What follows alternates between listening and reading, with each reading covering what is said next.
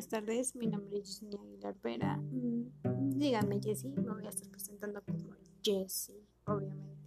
Hoy, en esta tarde, les hablaremos sobre la pérdida y el proceso del duelo. ¿Qué es el duelo, no? Muchos se preguntarán qué es el duelo. Pues el duelo puede ser la pérdida de algún objeto o, en este caso en especial, la pérdida de un ser querido. Este, los psicólogos lo, lo denominan como proceso del duelo. ¿Por? Porque obviamente va a llevar un proceso.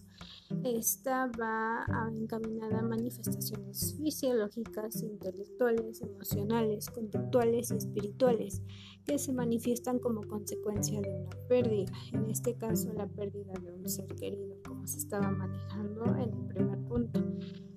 Eh, este es un dolor total, eh, puede presentarse el biológico, que este es más encaminado al cuerpo.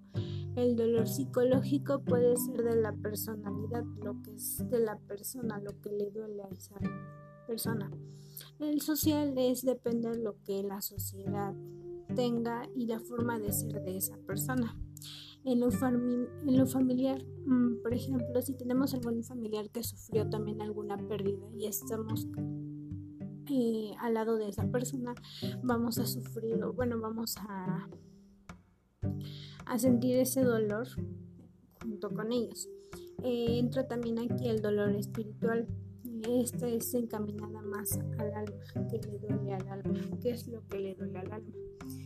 Y bueno, eh, para esto hay que tener en cuenta que es un sentimiento de pérdida que no solo se manifiesta después de que esto ocurre, también puede presentarse antes. Por ejemplo, mm, vamos a manejar el tema de los pacientes terminales.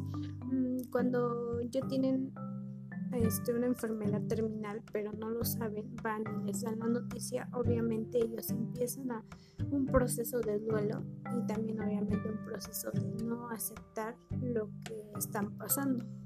Este, o puede haber igual, mm, no sé, situaciones más triviales, por ejemplo, como el temor de perder algún objeto material, no sé, que te haya regalado algún familiar o, o un amigo, un novio, chistes que sean de ciertas personas y que te preocupe que este, se te lleguen a perder. Y el día que se te lleguen a perder, obviamente tú también vas a tener un proceso de duelo. ¿Por qué? Porque es un objeto muy importante para ti. Y bueno, estos son este, algunos temas, ¿no? Y así podemos entender qué es el duelo. Es un sentimiento de miedo. Y bueno, nos estaremos viendo más adelante.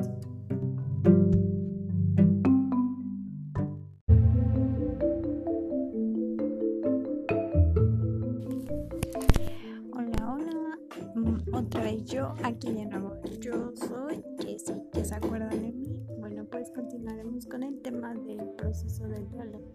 Y em, ya habíamos mencionado que pues el duelo obviamente es cuando llegamos a perder alguna cosa material o algún familiar. Este, desde pequeños también nuestro primer temor es vernos desamparados por parte de nuestra progenitora. En este caso, pues mencionamos a nuestra madre. Ya después, cuando llegamos a ser mayores y vivimos estas cosas, vamos a verlo de diferente manera. Cada uno enfrenta cómo sufrir su pérdida, ¿no? Este, hay que tomar en cuenta que no hay que dejarnos ante estas situaciones. Y bueno, vamos a mencionar que cuáles son las etapas del duelo. En las etapas del duelo son las siguientes, por ejemplo, la negación, ira, negociación, depresión y aceptación. Eh, cada una lleva encaminada cada cosa. Por ejemplo, en la negociación, esta es cuando tú, digo, perdón, en la negación, sí, menciona negación. Ja, disculpen, ¿no? Los nervios, ok, no.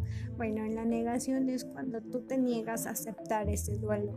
Eh, te aferras a lo que estás pasando, no aceptas que realmente hayas perdido algo material, algo familiar, algo muy cercano a ti.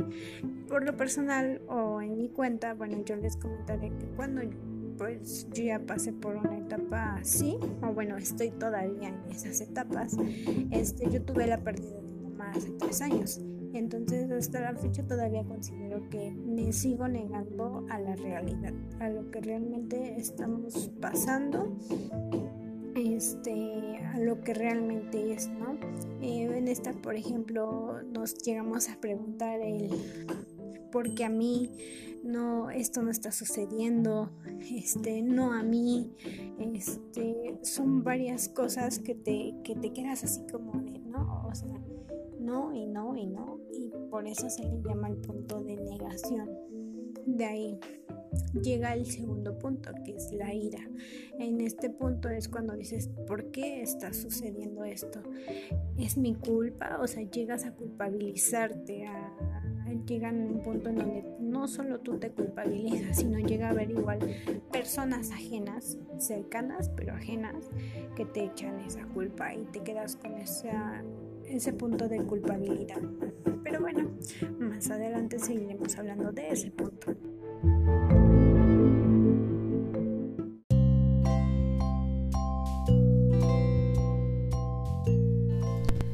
Bueno, bueno, vamos a seguir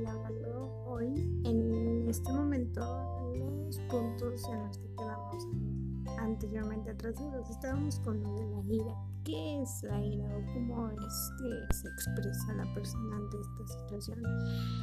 Mm, por ejemplo, eh, mm, en este caso, cuando existe la ira es que a nadie le parece bien, nada le conforma, eh, suma dolor, odio, rencor a todo, Y aunque parezca mentira, su autoestima se ve atropellada. Eh, no sé, porque no quiere aceptar la realidad, no se quiere dar cuenta de lo que realmente está sucediendo.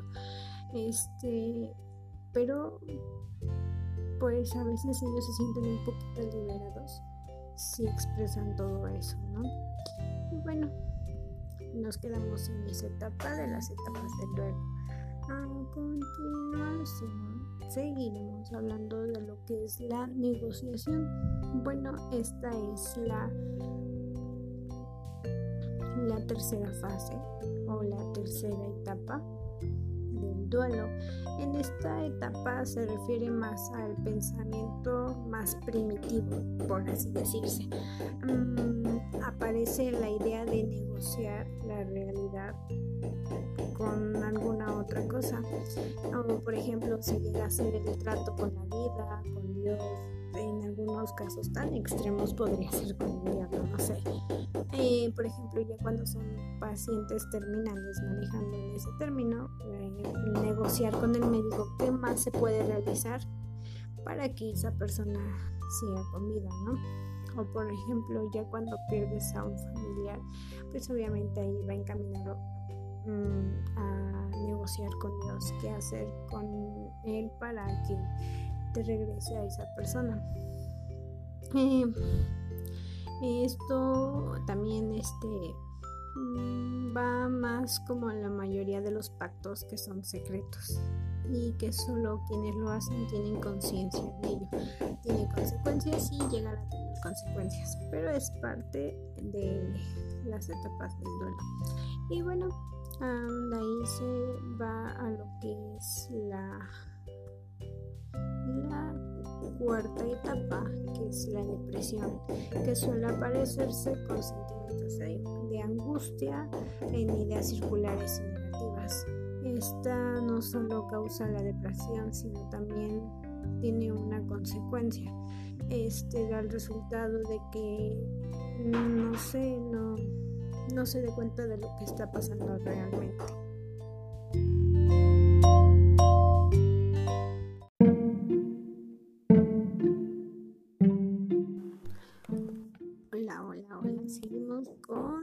Etapas, ¿no? Anteriormente ya estábamos hablando sobre la depresión y bueno, pues seguimos con ese contexto. Este, la depresión mm, es la fase del duelo donde más se atascan las personas, porque no hay una emoción que según nos permitamos expresar, nos va sacando poco a poco de los síntomas depresivos y esta va encaminada con la ira también, ¿no? Y bueno, la última etapa del duelo sería la aceptación. Llegar hasta aquí requiere que la persona haya tenido apoyo, acompañamiento y tiempos necesarios para superar las, superar las fases anteriores.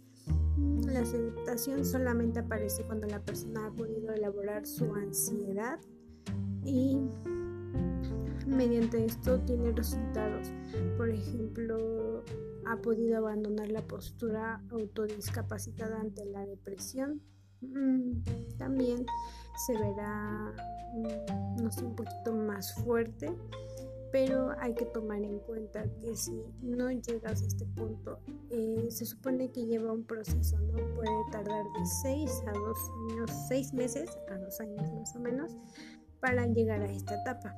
Si no llegaras a esta etapa en ese, en ese tiempo, es necesario que vuelvas a recurrir con un apoyo emocional, psicológico, ir con una psicóloga si tú lo ves necesario, para poder afrontar cada etapa y cómo debe de ser.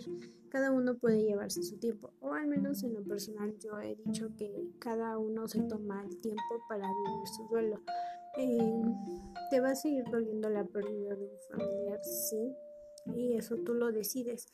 Pero yo creo que tú decides más el cómo vivirlo, el cómo afrontarlo. Pero no hay que estancarnos, no hay que estancarnos en esa sola posición de que porque ya no está la persona no vas a hacer nada, al contrario. Eh, esa persona yo creo que va a necesitar que tú le demuestres que sin ella puedes salir adelante puedes afrontar muchísimas cosas que son difíciles, sí, que te van, te van a atravesar muchas veces en el camino, sí, pero nada es imposible, entonces, pues hay que este, vivir todo este tipo de cosas, ¿no? Y bueno, pues vamos con los tipos de duelo. Hay duelo desautorizado, traumático, complicado y enmascarado. Eh, muchos se preguntarán cuáles son estos puntos que vamos a estar manejando, pero próximamente los estaremos manejando en el siguiente capítulo, así que no se lo pierdan.